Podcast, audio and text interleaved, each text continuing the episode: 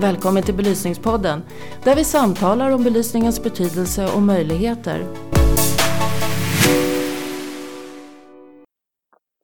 Välkommen till Belysningspodden. Jag heter Mikael Castanius och eh, tyvärr har de rådande omständigheterna gjort att vi inte har kunnat sända podden på ett tag. Nu är dock tanken att vi ska köra igång igen och det gör vi genom att sända lite kortare poddar med fokus på just den här rådande coronasituationen. Först ut idag är min kollega i Norge, Katja Banon. Hej Katja! Kan du berätta grann om vem du är? Hei, Mikael. Ja, dette er hyggelig å være med på. Eh, Jeg heter Katja Banon. Jeg er da daglig leder her i Lyskultur. Det har jeg vært snart i åtte år. En spennende bransje å jobbe i, må jeg si. Eh, Mye som har skjedd i disse åtte årene. Det startet da jeg kom, eh, var jo eh, vil jeg si, et ganske fokus på funksjon og hvordan lysets eh, kunne påvirke på ulike måter, til at vi startet med å snakke mer om lysdesign. Så, så hele den reisen har jo vært nå de siste ti årene. Jeg er også vise chairman i noe som heter Lighting Europe, eh, som jeg sammen med Mikael eh, har verv i. Eh, Veldig spennende og klarer da å få være med på å påvirke litt hvordan eh, belysningens rolle er i Europa. Det er spesielt viktig for oss i Norge, da vi er ikke med i EU og trenger å ha en stemme internasjonalt. Så det har også vært en spennende erfaring. Bakgrunnsmessig så er jeg halvt fransk, har bodd eh, tre år i Spania og i England, så jeg liker det internasjonale aspektet innenfor belysningsbransjen. Lyskultur, som du prater om, det er jo Norges motsvarighet til belysningsbransjen, skulle man vel nesten kunne si. Men det skiljer seg litt. Hvordan ser strukturen ut? Hvordan ser lyskultur? Hvilke er medlemmer, og hvorfor er man medlem i lyskultur i Norge? Ja, det er som du sier, vi er, har en litt annen struktur. Fordi vi er ikke en bransjeorganisasjon, vi er en interesseorganisasjon. Vil si at eh, vi har hele verdikjeden av eh, medlemmer i vår eh, forening. Og det er da alt fra lysdesignere til rådgivende ingeniører til leverandører til universitet større eiendomsbesittere som Statsbygg. Vi har også andre foreninger som Elektroforeningen, hvor alle eh, grossister også er samlet. Så, så vi, er, vi, er, en felles paraplyorganisasjon for alle som har en interesse for lys. Og det er jo, som du sikkert kan forstå, både en utfordring i forhold til å stake ut vei. Eh, hva er det vi skal jobbe for? Da man har både kunder og eh, kan man si, konkurrenter i samme forening. Men jeg vil si at det er en veldig stor styrke. Fordi man klarer da uh, å heve blikket litt og si hva er det som er viktigst for samfunnet? Hva er det som er viktigst for oss alle? Jo, vi skal skape bedre lysmiljøer. Og hvordan kan vi gjøre det? Jo, med tverrfaglig samarbeid. Det er her vi får til de beste prosjektene. Og det er det vi ønsker alltid å synliggjøre, og er bl.a. veldig opptatt av uh, Norsk lyspris. Eh, og Nordisk lyspris, som er et fellesprosjekt som vi har med de andre, fire andre nordiske landene. Hvor vi eh, setter eh, det nordiske lysdesignet i fokus. Og hva er det som gjør og gir det merverdi for både brukere og innkjøpere og alle andre som skal oppleve lyset. Så det, så det tenker jeg, det å sitte i eh, en forening hvor jeg har et styre på elleve personer, hvor alle representerer ulike tverrfaglige eh, posisjoner, gjør også at eh, jobben er antagelig litt annerledes enn om jeg hadde bare én, én kjernegruppe som jeg jobbet for. Da hadde jeg nok antagelig kanskje hatt et annet fokus, kan jeg si. Mm. Mm. Vilka, om man tittar på belysning, hvilke frågor er det som er mest aktuelle i Norge just nu? Ja, og Da kommer jeg egentlig akkurat tilbake til det. fordi Derfor har kanskje vi litt andre fokus. Så, så, typisk norsk fokus, som jeg vet at vi har diskutert eh, tidligere, som ikke er så veldig gjeldende andre steder, er universell utforming.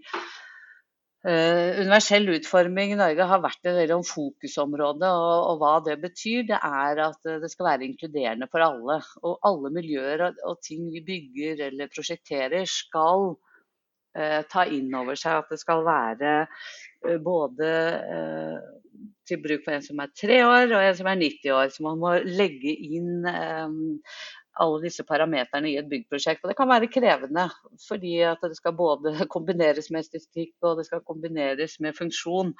Men allikevel så er det en verdi når du får til disse gode prosjektene eh, gjennom universell utforming, og ikke da spesielt med belysning. Eh, hvor mye trenger man for å gjøre en arbeidsoppgave?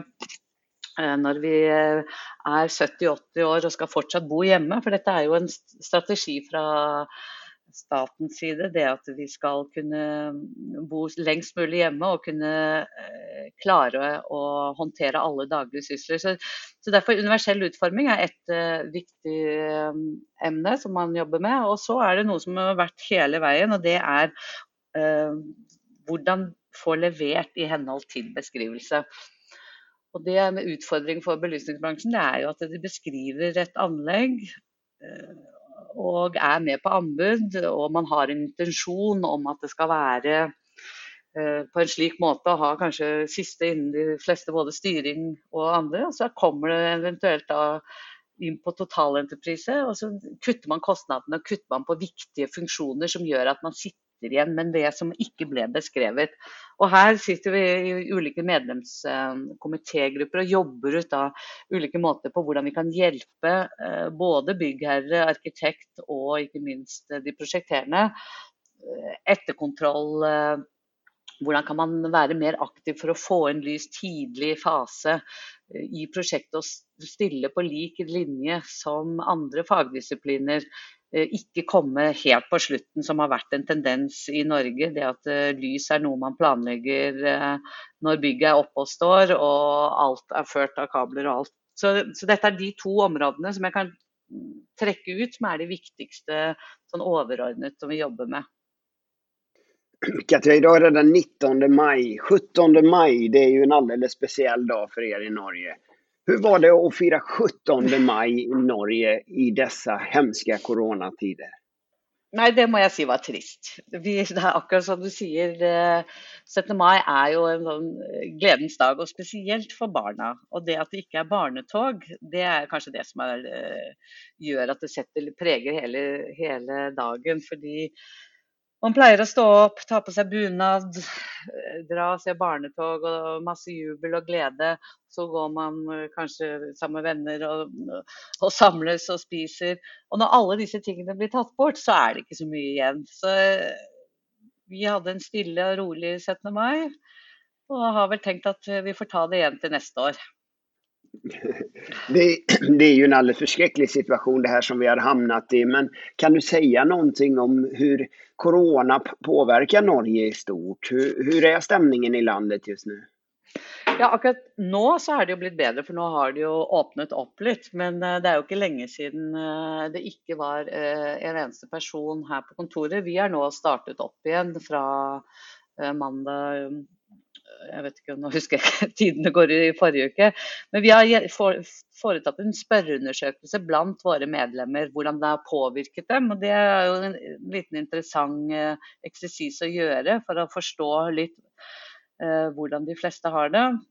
Uh, og Da kan jeg bare kort oppsummere at 50 svarte at de merker at byggprosjekter og leveranser av varer og tjenester er påvirket i stor grad.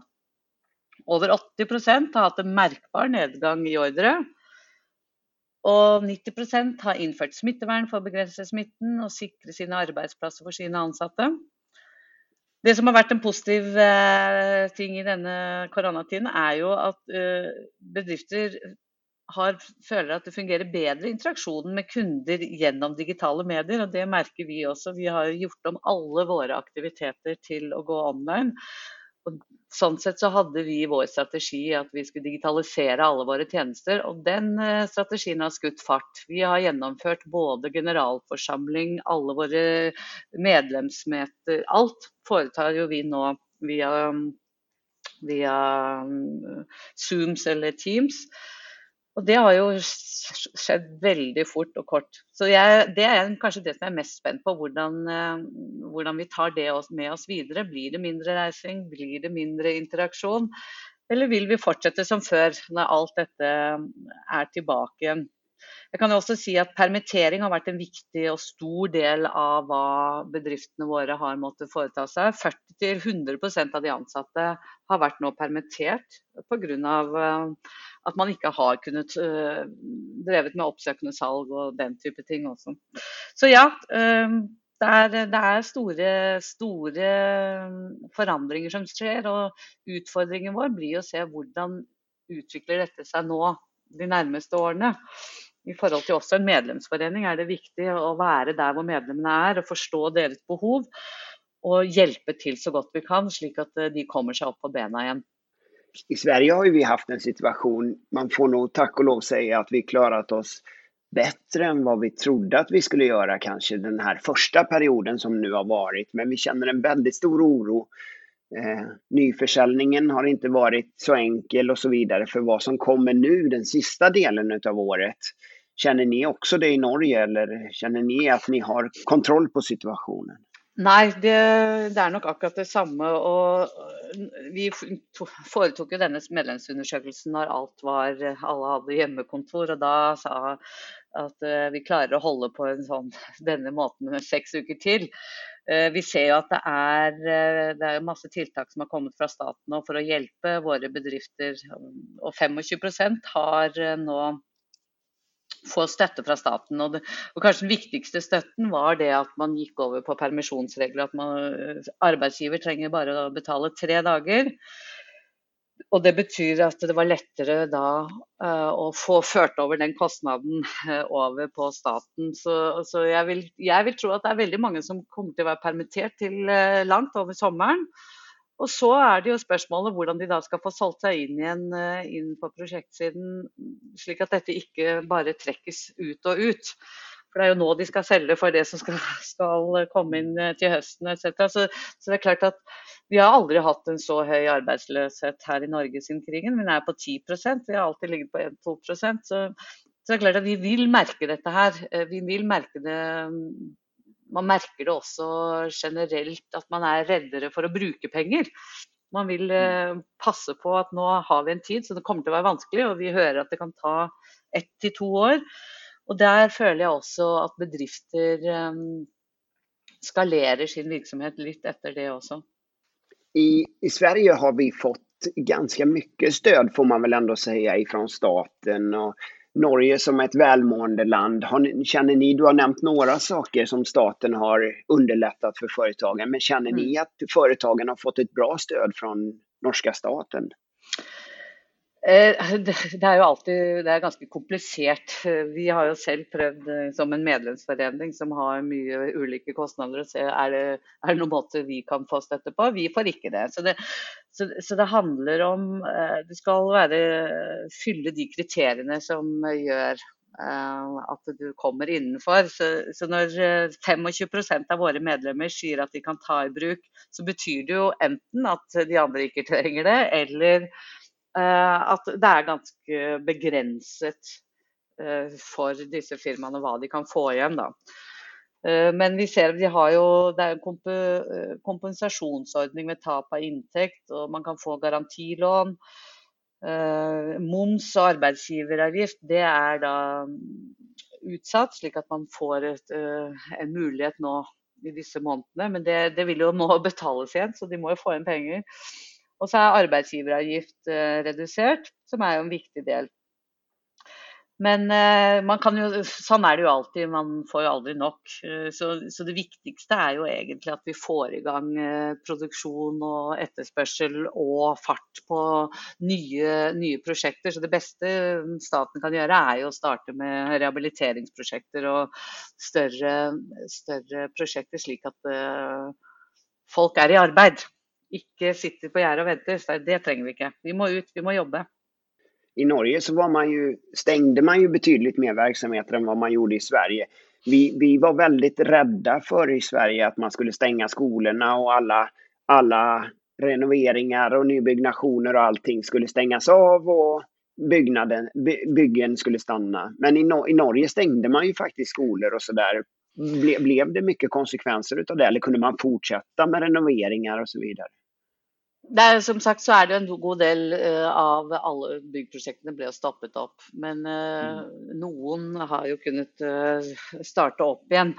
Og når det gjelder skoler, så startet de opp skolen nå forrige uke. Så, og, og, det er jo såpass mye restriksjoner om hvor mange som kan være i klasserom og slike ting. Så jeg, jeg, tenker at det blir vanskelig å gjøre renoveringer før sommeren kommer, mm. uansett. Um, så nei, det, er, det har vært uh, veldig Vi har jo selvfølgelig fulgt Sverige nøye i forhold til at uh, vi syns jo det var uh, veldig uheldig med at alle skolene ble stengt. For det har jo gjort at foreldrene har måttet være hjemme.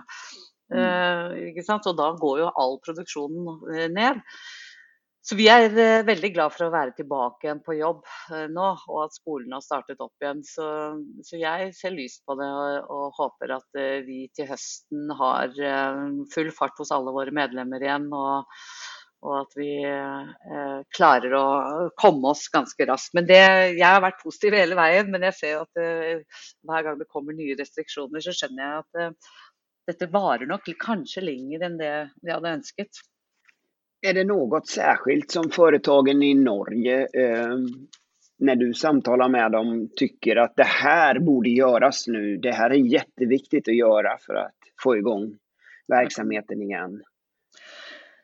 Ja, eh, det kommer litt igjen med det på eh, Det å få fokus, som vi alltid har hatt, få fokus på å få en lys tidlig i prosjektet for å skape eh, gode ikke bare opplevelser, men bare gode, effektive og funksjonelle rom i en større grad. Det at man setter fokus på lys, det er jo det som er vårt hovedområde.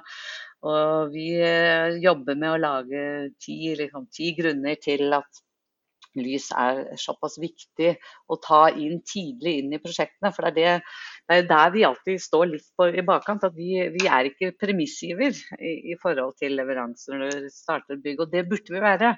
Fordi lys er så viktig i alle disse rehabiliteringsprosjektene. Og det bør komme inn eh, på lik linje med forprosjekter når det gjelder arkitekt og interiør og eksteriør og landskap, slik at man klarer å skape skape noe mer eh, ut av belysningen, bare å slå på lyset av og på. Så det er kanskje det å få lys inn tidlig i prosjekter som er, ligger på topp for oss. Eh, for at også dette skal bli tatt, tatt med, og at det skal bli kvalitetsbelysning, ikke minst. Det er jo viktig. Katja, om vi lämnar den här hemska situationen som vi befinner oss i och och, och tänker framåt.